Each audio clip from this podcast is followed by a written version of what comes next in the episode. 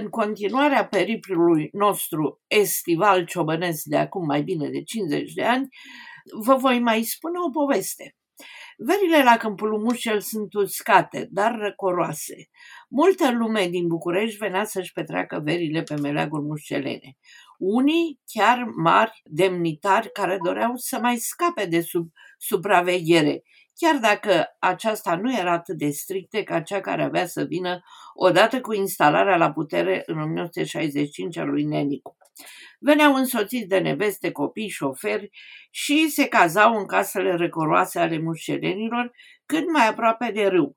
Mâncau lapte și brânză de la vaca gazdei sau cumpărau de la femeile din piață. La fel legume și fructe. Mi-amintesc că la un moment dat, în jur de data de Sfânta Marie, la Câmpul Lung, nu s-a mai găsit gheață. Atunci, șoferul ministrului, să zicem Nevasile, a încărcat Mercedesul cu 4-5 copii și a plecat la Pitești să aducă gheață. Și uite așa am călătorit pentru prima dată cu o mașină ministerială de lux. Dar spiritul de aventură al adolescenților nu dormea. Cei mai mari dintre verii noștri în fiecare vară făceau o excursie în masivul Iezer Păpușa la lacul Iezer, situat la cam 2400 de metri altitudine. Excursie la care noi, cei mai mici, nu aveam voie. Și ne-am consultat în secret între noi, patru fete și doi băieți, ce să facem. Unul din băieți era fiul unui vecin brigadier silvic și umblat pe coclauri din frage de pruncie. Celălalt, fiul demnitarului, era un talentat pictor de vârsta noastră, 16-17 ani, dornic și el de aventură. Și le-am spus alor noștri că mergem doar până la cabana Voina și împrejurim. Zi și făcut. Într-o dimineață senină de vară, cu ranițe ușoare în spate, cu hrană rece, așteptam pe marginea șanțului să înceapă a trece camioanele care mergeau să încarce lemne pentru fabrica de cherestea. Oprește unul, ne suim sus și în bătaia curentului răcoros, prin Lereș, pe malul râului Târgului, am ajuns la cabana Voina. Am coborât și ne-am uitat la un panou cu traseele turistice. Nicu Stoica, băiatul silvicultorului, a decis pentru noi, care habar n-aveam, să o luăm pe drumul forestier prin păduri de brad și fag, pe Valea Bătrânei, pe Jepi, până la Crucea Ateneului, la lacul Iezer. Iezerul Mare, Muntele Văcarea, aici stâna Văcarea și de aici direct în jos la cabana Voina întors. Traseu lung, șapte-opt ori în general. Dar vara ziua e lungă și ce ne-am zis noi? Hai să plecăm. Am pornit la drum, drum greu, pe Jepi și mai târziu pe Iezer. Am zărit lacul dintr-o depresiune și pe malul lui am mâncat din trai mult și bine. Lacul nu prea ne-a încântat, nu prea ne-a impresionat, numai stâncări și bolovănișuri, nici un pic de romantism. Am ieșit din căldarea iezerului, abruptă, abruptă și bolovănoasă, în fața noastră întinzându-se culmea văcarea, dreaptă și înierbată. Știam noi că acolo e o stână mare unde o să o popăsim după vreo două-trei ore de mers. Ajungem la stâna Văcarea, morți de foame. Prietenul nostru Nicu îl cunoștea pe Baci, așa că ne-am bucurat de un tratament preferențial.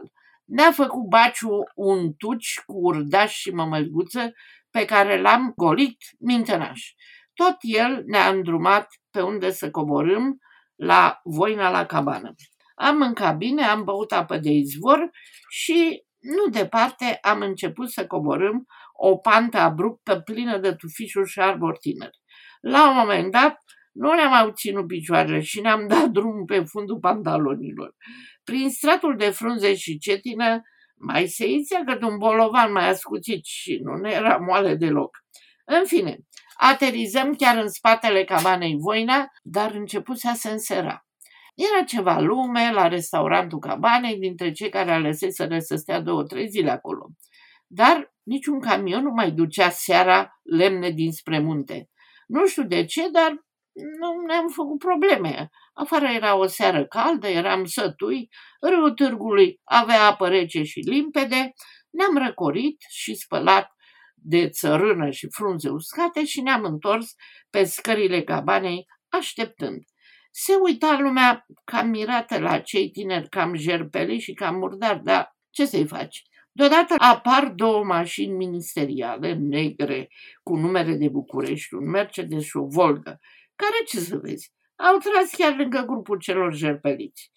I-a încărcat și au purces legănându-se pe arcurile moi spre Câmpul Lung. Acasă nu am pățit nimic. Lumea era bucuroasă că am sosit cu bine întregi și sănătoși. Două, trei zile după am zăcut toți cu febră musculară. Și acum, dragii mei, rețeta urdașului baciului de la stâna din văcarea. Se pun într-un tuci unt de oaie, cam cât pumnul baciului, puteți înlocui cu unt normal, ulei sau untură. Când acest combustibil a început să sfârie, puneți în el o ceapă, două tăiată mărunțel, lăsându-le să se îngălbenească. Atunci adăugați un pum, doi de urdă sărată de oi. Poate fi și o telemea sărată de oaie. Mestecați până aceasta se topește bine, turnați apoi un pum de mălai și lăsați să fiarbă binișor. Dacă alături aveți în producție o mămăligă, puteți înlocui mălaiul cu un polonic, două de cir de mămăligă. Și mestecați totul să fie mălaiul fier bine, fierbinte bine. E benefic și un pic de mărar verde, chiar o legătură sau mărar uscat. Se mănâncă foarte repede. E tare fierbinte, cu mămăliguță, cu un ciocan, două de țuică de prună, e și mai bun. Aceasta a fost rețeta noastră de astăzi, dragi ascultători. Vă doresc poftă bună și rămâneți sănătoși până luna viitoare. Sunt Ileana Stan.